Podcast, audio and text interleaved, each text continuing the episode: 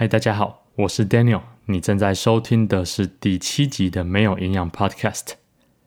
这集比较特别一点，因为这礼拜工作比较忙，然后又有点小生病，所以其实没有时间去看新闻、研究什么议题，也没有时间去写 Podcast 的大纲，所以就想说，干脆一整集都来闲聊就好。我是在今年一月、二月左右搬回台中工作，原本是待在台北。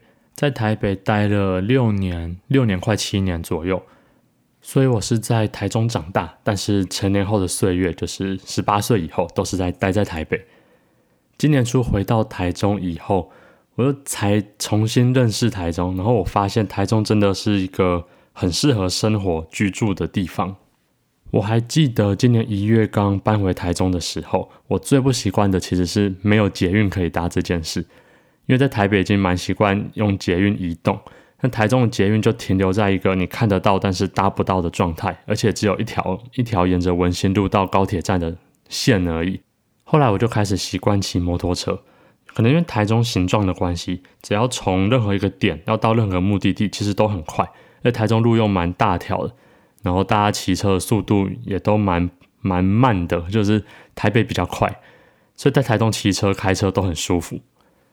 还有一个原因就是因为天气，台中大部分时候都是风和日丽的，像台北就是比较常阴雨潮湿，然后下雨天骑车其实很不舒服。那台中就没有这个问题，台中的天气真的很赞，就是那种适宜居住的天气。还有一个我觉得台中跟台北也是有一点差距的东西，就是食物。在台北的时候，我记得大一大二我是住在学校宿舍，就是在长兴街那边南一社，那附近没有什么吃的。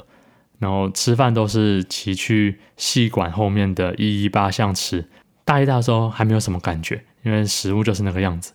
我大三、大四我是去外面租房子，但是我住在学校的另外一侧，就是温州街那一侧，学校正门那边。那边的食物种类选择变比较多，而且有一些小餐馆，但是它还是那种卖给学生吃的店，所以大三、大四我还是吃的不是很习惯。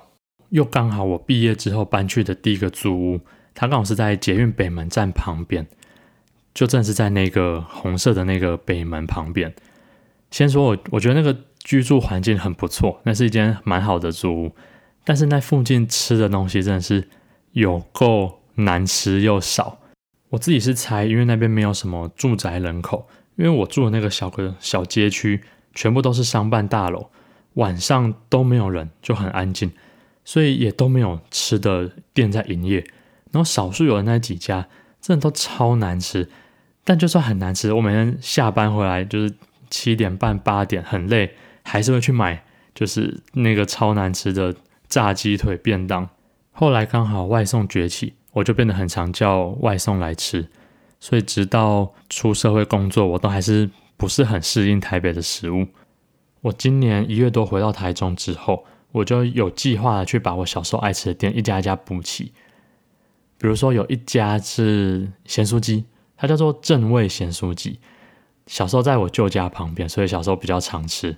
它的咸酥鸡特别的地方是，它炸完会淋上一个甜甜酸酸的酱，因为一般我们吃的就是炸完撒胡椒粉、胡椒盐而已。这家会淋一个甜甜酸酸的酱，然后那个酱超级好吃，然后咸酥鸡就变得比较不会那么腻。还有一家是米粉芋。然后我查一下它的店名叫什么好，米粉玉那一家叫做珍品小吃，因为我从小就是叫它米粉玉，所以我不知道它的店名。它在那个模范街那边，西区模范街。它的口味是肉燥的汤底，然后配上那个粗粗的米粉，然后里面有韭菜啊等等。但这间店最厉害的其实是它的卤豆腐，如果你有去吃的话，可以直接点两份，一份根本完全不够，因为真的太好吃了。回去吃这几间店之后，我就发现他们还是非常合我的胃口，所以我得到的结论是，或许我的对食物的评价有很大部分受到小时候成长时期的食物影响，所以吃不习惯台北食物，那对于小时候长大的食物还是非常的喜欢。所以食物、还有天气、还有交通，这就是我回到台中之后，我觉得跟台北最大差别的三个东西。等等，我听到外面好像有垃圾车的声音，先去休息一下，等等再回来。我最近发现一个蛮有趣的冷知识，就是世界最高的摩天大楼现在到底是哪一栋？我们从最古早的摩天大楼开始看起，那时候还不叫摩天大楼，那就是最古早的人造建筑物，是埃及金字塔。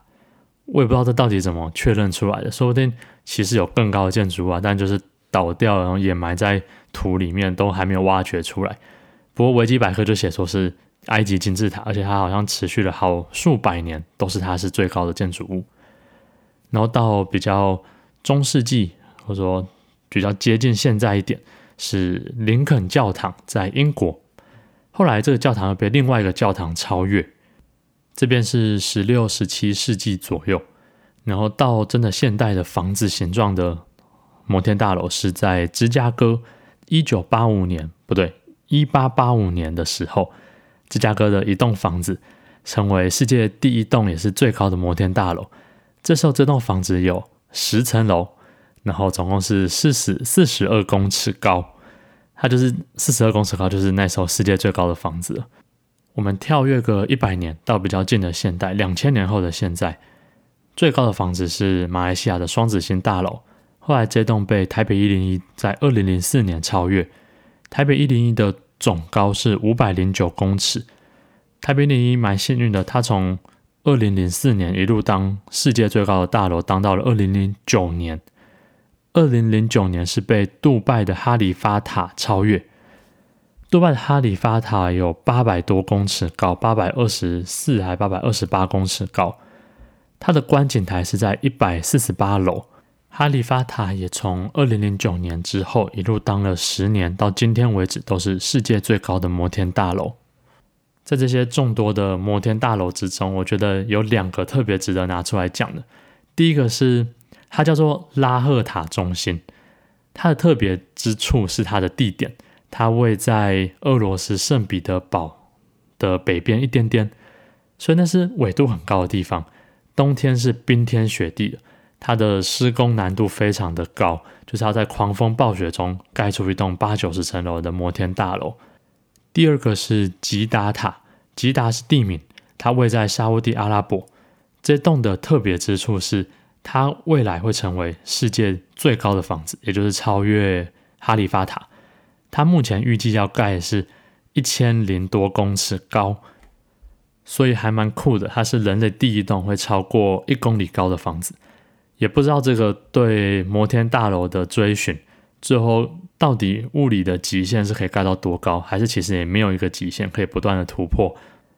我最近工作的时候都会听歌，我都是用 Spotify 的推荐，或是用 YouTube 首页自己的推荐。现在距离美国大选。剩下不到两个礼拜，所以美国很热闹。那美国的演艺界也很热闹。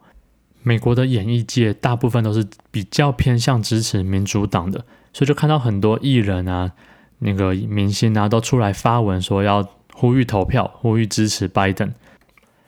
在这些艺人之中，其中 Demi Lovato 他出了一首新歌，叫做《Commander in Chief》。Commander in Chief 指的是首领嘛，就是位在首领位置的人。那他要写的当然就是指川普。他这首歌要讲的，他歌词里面要讲就是，如果我是 Commander in Chief，我做了这些事情，我晚上一定睡不着。主题就是在批评川普所作所为，然后是对川普本人的一个直接的抨击。我觉得这首歌还蛮好听的，应该可以达成很好的宣传效果。但是同样是对主政者，就是总统的批评，我觉得有另外一首效果更强烈，然后唱得更好听的一首是 Pink 的 Mr. President。这首歌是在二零二零零六年的时候唱的。他当时这首 Mr. President 指的总统是小布希，那他唱的主题是无家可归者、同性恋族群，还有伊拉克战争。他反对小布希总统的这三项。政策，所以他唱这首歌，我觉得这首不管在歌词、演唱或是意义上，都比 Demi Lovato 这首 Commander in Chief 更深刻。大家可以自己去听听看，比较看看。这集 Podcast 的标题叫做“我们不再年轻 ”，We're not getting any younger，是因为这集想要聊一个主题，就是成长变老的感觉是什么。因为我发现下个月就要满二十六岁了，二十五岁好像就是个分水岭，没想到已经默默的超过二十五岁，还要跨入二十六岁中了。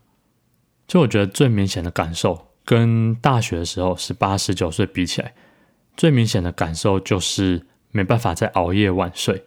现在就算隔天不用上班，可以一路睡到中午十二点，你前一天晚上大概到十二点半的时候就开始非常的困，想要睡觉。那以前大学的时候，随便都可以玩到两三点，没没差，然后隔天还是可以十点起来上课，睡个六七个小时就够。现在就是晚上到睡觉时间，就是想睡觉了。这是身体面的改变。那心里面呢？因为我是大学的时候才第一次离家自己生活，所以像小至洗衣服，大至一些人生的决定抉择，像是找工作啊等等，都要靠自己去独立自己去做。所以，当你在做这些事情、为自己负责这些事情的时候，你就会有一种。莫名的成就感，觉得自己好像长大变成熟了，然后这种成就感其实还蛮还蛮开心的，还蛮快乐的，因为你会觉得活这么久，终于好像变得比较像大人了。但是现在其实还是会遇到一些要逼自己去做、逼自己去挑战的事情，只是现在遇到这些事情，都只会觉得为什么我还不赶快学会，不会再有一种我又成长的感觉，或是说。还继续一直觉得自己还在成长中，变得有点尴尬。我觉得大学的时候会对成长这件事情很有感的原因，是因为那些很多事情都是你从来没有做过的，你本来就不会。那你靠自己的力量去走过一遍，是一件很值得骄傲的事情。但是随着年纪增加，你现在要负担的责任是越来越大。你没有那么多时间再去细细品尝每一个成长的时刻，你变得只想要赶快通过这一切，让你可以去完成下一件、下一件，还有下下一件该做的事情。总而言之，虽然每个阶段都会有每个阶段值得开心跟必须要承受的事情，就是优点跟缺点，但是青春岁月、成长的阶段。真的是只要过了就不会再回头的一件事，值得好好的把握。今天的 Podcast 就结束在这边。现在超级适合播一首歌了，但是碍于版权问题，其实我有去查我想要播的那首歌要多少钱。我看它好像是七十美金就可以做商业播放的使用，还蛮贵的。所以再看看，如果有人要赞助的话，我们就可以有片尾曲了。这集都是闲聊为主的 podcast，希望大家还喜欢这种模式。其实一直有蛮多人建议我可以增加闲聊的比例，我想说就干脆来尝试一整集都闲聊看看。谢谢大家收听，我们下次再见，拜拜。